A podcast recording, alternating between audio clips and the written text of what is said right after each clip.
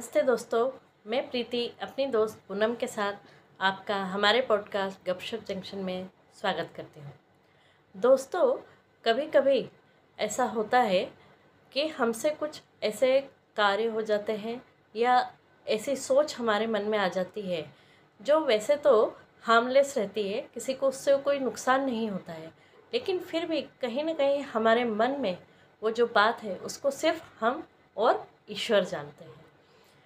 तो दोस्तों, ऐसी ही किसी घटना पर मैं आपको एक कहानी सुनाना चाहती हूँ। कहानी है महाभारत काल की। जब द्रौपदी और पांडव, उनको वनवास हुआ था बारह वर्ष का और एक वर्ष का अज्ञातवास।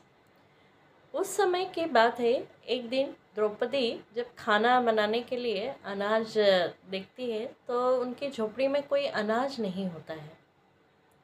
तो उसे समझ नहीं आता है कि जब पाँचों भाई वापस आएँगे तो वो उन्हें क्या खिलाएगी। इसके लिए वह वन में जाती है और देखती है कि कुछ फल या कुछ कंद मूल उसे मिल जाएँ, जिन्हें वो पका कर उन्हीं पाँचों पांडवों को खिला सके। लेकिन उसे कुछ मिलता नहीं है। तभी उसे एक जामुन का पेड़ दिखाई देता है। जामुन के पेड़ पर बहुत सारे जामुन लटालूम करके झूम मतलब झूम रहे होते हैं बहुत जामुन लगे हुए होते हैं। तो वो जामुन तोड़ लेती है और उन्हें अपने आँचल में पूरा भर लेती है कि आज शायद इसी से पेट भरना पड़े। हम्म। लेकिन उसी वक्त एक ऋषि वहाँ आते हैं और जब वो देखते हैं कि जामुन के पेड़ के सारे जामुन तो द्रौपदी ने ले लिए हैं तो उन्हें बहुत क्रोध आता है। क्योंकि वो ऋषि कुछ संकल्प के साथ नहाने जाते हैं कि आज मैं नहाने के बाद में मेरा उपवास जो है सिर्फ़ इस जामुन इस पर्टिकुलर पेड़ के जामुन खाकर ही तोड़ूँगा लेकिन जब वो देखते हैं कि उसके सारे जामुन तो द्रौपदी ने ले लिए हैं हम्म। तो उन्हें लगता है कि उनका संकल्प पूरा नहीं होगा हम्म। इसलिए उन्हें बहुत क्रोध आता है और वो मतलब बोलते हैं कि जिस किसी ने भी ये जामुन के वो लिए होंगे हम्म। फल और खाएगा तो उसकी मृत्यु हो जाएगी तो ये बात द्रौपदी जाते जाते सुन लेती है तो वो लौट कर आती है और ऋषि से माफ़ी मांगती है कि मुझे नहीं पता था कि मैंने ये जामुन के जो फल तोड़े हैं ये आपने उसके लिए संकल्प रखा था हम्म। तो यह सुन कर के ऋषि बोलते हैं कि ठीक है ये काम तुमसे अनजाने में हुआ है तुमने जानबूझकर नहीं किया है हम्म। लेकिन मैं जो ये अपना श्राप है ये वापस नहीं ले सकता हूँ हम्म। तो द्रौपदी उनसे बहुत रिक्वेस्ट करती है कि नहीं मैं मतलब ये जामुन आपको दे दे देती हूँ मुझे नहीं चाहिए तो बोलते हैं नहीं मैं वृक्ष से डायरेक्ट टूटे हुए जामुन नहीं लूँगा क्योंकि अब तुम्हा तुमने उसमें यह संकल्प कर लिया कि तुम्हें इन फलों से अपने पति का पेट भरना है हम्म। भरण पोषण करना है तो मैं उसे नहीं ले सकता हूँ। हम्म। अब ये तभी मैं ले सकता हूँ जब ये जामुन वापस पेड़ पर जाकर लग जाए। तो द्रौपदी को बड़ा आश्चर्य होता हाँ, है कि कैसे होगा? ऐसे कैसे होगा कि मतलब टूटा हुआ फल वापस लग जाए। तो वो हम्म। बोलते हैं कि ये हो सकता है कि अगर तुम्हारे दिल की गहराइयों में कोई हम्म। एक रहस्य हो अच्छा। जो और कोई नहीं जानता हो अगर तुम वो रहस्य इस जामुन के पेड़ को बता दो तो ये सारे जामुन वापस पेड़ को जाके लग जाएँगे तो द्रौपदी बहुत पसोपेश में पड़ जाती है कि मतलब ऐसा मैं क्या बोलूँ या हम्म। क्या करूँ फिर वो बोलती है लेकिन मैं ये अकेले में करना चाहती हूँ तो ऋषि बोलते हैं हाँ तुम ये बात तुमको सिर्फ़ पेड़ को बतानी है मुझे भी नहीं बतानी है किसी हम्म। को नहीं बतानी है हम्म। तब ऋषि वहाँ से चले जाते हैं और द्रौपदी उस जामुन के पेड़ को बोलती है हम्म। कि मैंने अर्जुन को वर ज़रूर किया है। हम्म। और लेकिन मुझे यह नहीं पता था कि मैं पाँचों भाइयों की पत्नी बन जाऊँगी। हम्म। क्योंकि कहीं ना कहीं मैं अंदर से अर्जुन की युद्ध कला उसकी धनुर्विद्या से प्रभावित होकर उसको वर्ण किया था। लेकिन जब वर्ण किया उसके बाद ही से अर्जुन के साथ नहीं रह पाई। तो सेम अर्जुन जैसे हम्म। जो कर्ण थे हम्म। उसके प्रति वो कहीं ना कहीं हम्म, मोहित हो गई या उन प्रभावित हो गई। तो वो जो प्रभावित होना था हाँ, वो किसी और को नहीं पता था वो। सिर्फ़ द्रौपदी को पता था। तो वो बोलती है कि मैं आज ये एक्सेप्ट करती हूँ कि मैं कर्ण से प्रभावित हूँ। अच्छा। तो ये बात और किसी को नहीं पता है। जब वो ये। चीज़ एक्सेप्ट करती है उसी वक्त सारे जामुन जो उसकी झोली में आंचल में थे हाँ, वो वहाँ से निकल कर पेड़ पर लग जाते हैं और फिर थोड़ी देर बाद ऋषि आते हैं तो देखते हैं कि सारे जामुन के जो फल हैं वो पेड़ पर लगे हुए हैं ये हाँ। देख के ऋषि बोलते हैं कि तुम ये मत सोचो कि हम्म। तुम्हारी इस बात से कोई तुम्हें जज करेगा हम्म। या कोई तुम्हारे प्रति उंगली उठाएगा। हम्म, क्योंकि ये तुम्हारे हृदय में कहीं था हाँ, जो तुम भी जानती थी और ईश्वर भी जानता था। हाँ, तो तुम्हारे सिवाय एक ईश्वर और था जो यह बात जानता जानता था। था इसलिए तुम ये मत सोचो कि कोई और नहीं जानता था।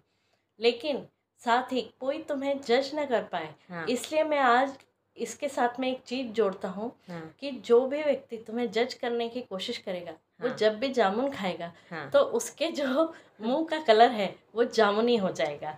और जो किसी को भी जज नहीं करता हम्म, होगा जब हम्म। भी वो जामुन खाएगा उसका हम्म, मुँह का कलर पर्पल कलर का या जामुनी कलर का नहीं, नहीं होगा। हो पाएगा। लेकिन तुम देखो पूनम हम सब जब भी जामुन खाते हैं तो हमारे मुँह का कलर हाँ। जामुनी होता है क्योंकि हम सब कहीं ना कहीं कभी ना कभी किसी को जज करते हैं। इनडायरेक्टली हम अननोइंगली हम जजमेंटल है हर हाँ। एक के बारे में या एटलीस्ट किसी के बारे में हाँ और दूसरी बात हाँ कि हर किसी के मन में यह बात कहीं ना कहीं एक बात एक हम्म। इमोशन हम्म, या कोई एक काम ऐसा रहता है जो वो हाँ। सिर्फ़ खुद जानता है हम्म। और ईश्वर जानता है ये कहानी ना मैंने पहली बार सुनी लेकिन ना मेरे रोंगटे खड़े हो गए ये सोचकर कि जिस द्रौपदी को हम हमेशा इस तरह से इमेजिन करते आए कि इसने हमेशा कर्ण से नफरत की और उसको हमेशा नीचा दिखाया हाँ। वो द्रौपदी भी एक छोटे से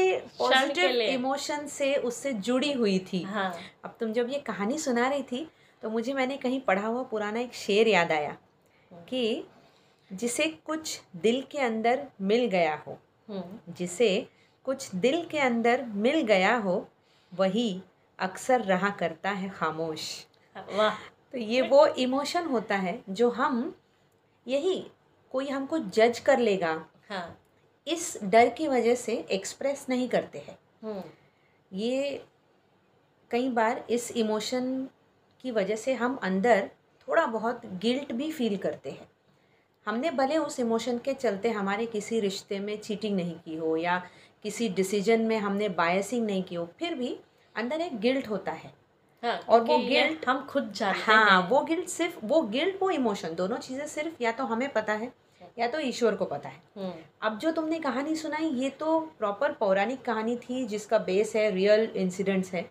मैंने एक मूवी देखी थी उसकी स्टोरी में कुछ अब जब तुम ये बता रही थी तो मुझे रियलाइज़ हुआ कि वो जो बंदे ने कहा वो कितना ट्रू था। उसकी स्टोरी कुछ ऐसी थी कि एक कपल दिखाया है उन्होंने। हम्म, और हस्बैंड का काम कुछ अच्छा नहीं चल रहा है पैसे की आवक कम हो गई ऐसे चलते लड़ाइयाँ शुरू हो गई दोनों में। हम्म, और लेडी का कैरेक्टर बहुत अच्छा नहीं है मतलब हाँ। जो उसकी कहानी की लाइन थी। तो वो लेडी जो है वो धीरे धीरे अपने हस्बैंड से दूर हो रही है। हम्म, और उनको दस बारह साल की एक बेटी है ठीक है? तो एक दिन बेटी खेल के बाहर आई वो रोज़मर्रा की ज़िंदगी में देख रही है कि माता पिता की लड़ाइयाँ हो रही हैं। एक दिन वो बाहर से खेल के आती है घर में और देखती है कि ऊपर सीढ़ियों से उसकी माँ नीचे गिर रही है हम्म, और पापा का हाथ आगे बढ़ा हुआ है। अच्छा। ठीक है? फिर माँ गिरती है वो ऑन द स्पॉट उसकी डेथ हो जाती है। पुलिस इंक्वायरी करती है तो बेटी सामने बता देती है कि पापा ने मम्मी को धक्का मारा हाँ। और वो उसकी डेथ हो गई। इसकी वजह से उस बंदे को लाइफ टाइम इम्प्रिजनमेंट हो जाता है। अब ये चौदह साल की जो कुछ भी उसकी सज़ा थी वो काट के जब वापस आता है हम्म, तो ये बेटी अच्छी खासी डॉक्टर डॉक्टर बन चुकी है शी इज़ कॉन्फिडेंट इनफ अपनी लाइफ बहुत अच्छे से जी रही है कॉन्फिडेंटली जी रही है। हम्म, हम्म, और जब ये पिता वापस आते हैं तो वो उसको सारी सच्चाई प्रॉपर बताते हैं पूरी की पूरी। कि उस दिन एक्चुअली ये हुआ कि मेरी तुम्हारी मेरी और तुम्हारी माँ की लड़ाई हुई वो गुस्से में पीछे चलने लगी। हाँ। घर से निकलने लगी। अच्छा। ऊपर के कमरे से निकली रूम से और सीढ़ियों की तरफ़ गुस्से गुस्से में तिलमिलाती हुई जाने लगी तो उसका एक सीढ़ी पर से स्टेप पर से पैर फिसल गया। वो गिरने लगी। हाँ। और मैं उसको पकड़ने जा रहा था जो तुमने मेरा हाथ बढ़ाया हुआ देखा मैं पकड़ने जा रहा था हाँ मैं मैं नहीं पकड़ पाया। रहा हाँ मैं धक्का क्योंकि दोनों ही पोजीशन में आपका हाथ सामने की तरफ़ है। हाँ हाँ। और वो गिर गई। हाँ। तो ये तुमने जो परस्यू किया वो गलत था। हाँ। मैं उसको धक्का नहीं मार रहा था मैं। उसको बचा रहा था। फिर ये बताने के बाद बेटी को बहुत बुरा लगता है। लेकिन वो मेरे से एक गलत सोच की नज़रिए की वजह से मेरे फादर पूरी ज़िंदगी उनकी बर्बाद हो गई ना। हाँ। तो फिर लेकिन वो अपने आप को समेट लेती है और पूछती है कि अगर आपको पता था तो तो फिर आपने सजा क्यों भुगती? हाँ। आप प्रूव कर सकते थे हाँ। कि ये गलत है ऐसे ऐसे हुआ। तो उन्हें वो तब जवाब देते हैं कि बेटा ऐसा है कि मैं जानता हूँ कि मैंने उसको धक्का नहीं दिया। हाँ। ये तो बात सौ फ़ीसदी सही है। हाँ। लेकिन मैं ये भी जानता हूँ कि अगर मैं थोड़ा और आगे हाथ बढ़ाता तो हाँ। मैं उसको पकड़ के बचा लेता। हाँ मतलब मैंने उससे मारने की कोशिश नहीं की लेकिन मैंने बचाने, बचाने की भी कोशिश नहीं की। और ये सिर्फ़ मैं जानता था मेरा भगवान जानता था कि मैंने उसको बचाने की कोशिश नहीं की। और उस एक छोटे से गिल्ड की वजह से मैंने वो सजा भुगती हाँ, क्योंकि हाँ। सिर्फ़ मुझे पता पता था। था। कि मैंने नहीं बचाने की कोशिश की। अरे अब ये जो- अच्छी मूवी है। ये मूवी हिंदी ये मराठी मूवी है हाँ, कदाचित नाम की। अच्छा।